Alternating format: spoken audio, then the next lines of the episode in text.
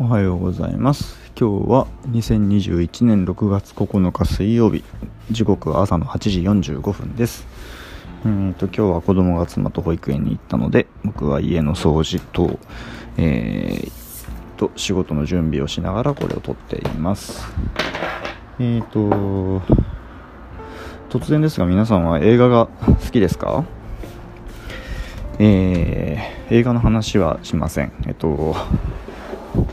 映画が好きですかっていう質問が僕非常に苦手なんですね。というのは、えー、映画が多分僕好きなんですけど別にそんなにいっぱい見てるわけではないし、えーと、映画が好きと言っても別に俳優の名前監督の名前から違う映画のリファレンスを引っ張ってこれて記憶でそのセリフを、えー、思い出して喋れるとかいう感じではないんですね。全然誰が出てんのとか言われても覚えてなかったりするしこの映画好きとか言っても。うん、でだから僕映画が好きかどうかって聞かれるのがなんていうもう言ってしまえば怖いんですね。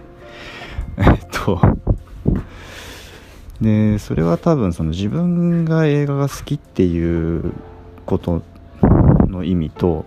えー、人が思っているであろうと僕が想像する映画が好きということの意味が、えー、どうも噛み合っていないのではないかという不安から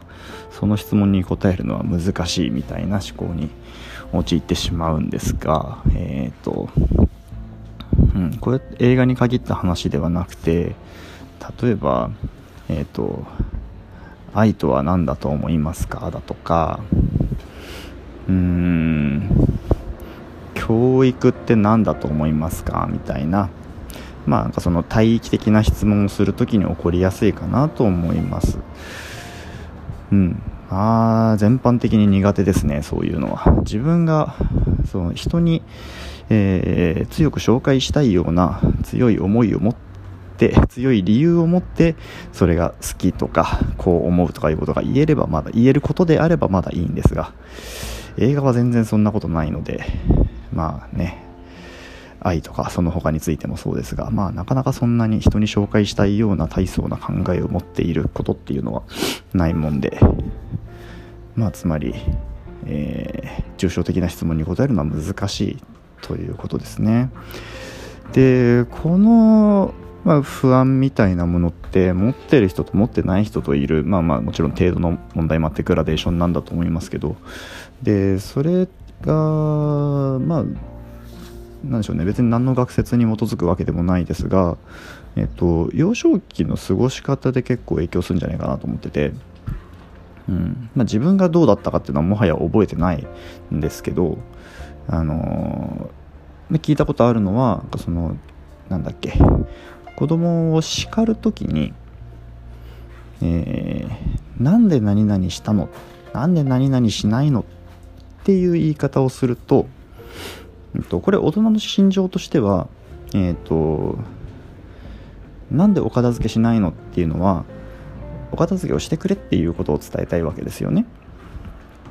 だけどなんでお片付けしないの？って聞かれて子供がまだ遊びたいからって答えると多分怒られますよね。お片付けしなさいって言われますよねその後にね。うん。だったら最初からお片付けしなさいって言うといいと思うんですよ。ででさっきの話と何がつながるかっていうとと質問に対して自分が思ってることを答えると怒られるっていう経験を、えー、していくと質問に対して相手が何を求めているのかっていうことを想像してから対処する、まあ、要は質問にダイレクトに自分の思いだけで答えない。相手が何を想定しているかっていうことを、えー一回自分で考えてで相手が求めているものを出そうとするみたいな癖がついてしまうような気がするんですね。そうそれはねちょっと子供と接する時に自分の子供と接する時にも気をつけないとなと常々思っているんですがなかなか難しいですねその多分それは親の方も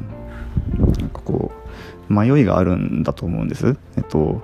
お片付けしなさいっていうほど今お片付けをすることについて正当な理由を自分は持っているかっていうようななんかそっちもある種一種の不安みたいなものがあってだから表面上は子供の言い分を聞くみたいな表現を選ぶと心の負担が軽くなるみたいなことがあるんじゃないかなと思いますが、えー、述べたようにもうそれはおそらく良い結果を生まないだろうなと思うので、えー、叱る時も叱る時はえー、ていうか覚悟を持って叱りたいですね。はい。はいそんなところで。では。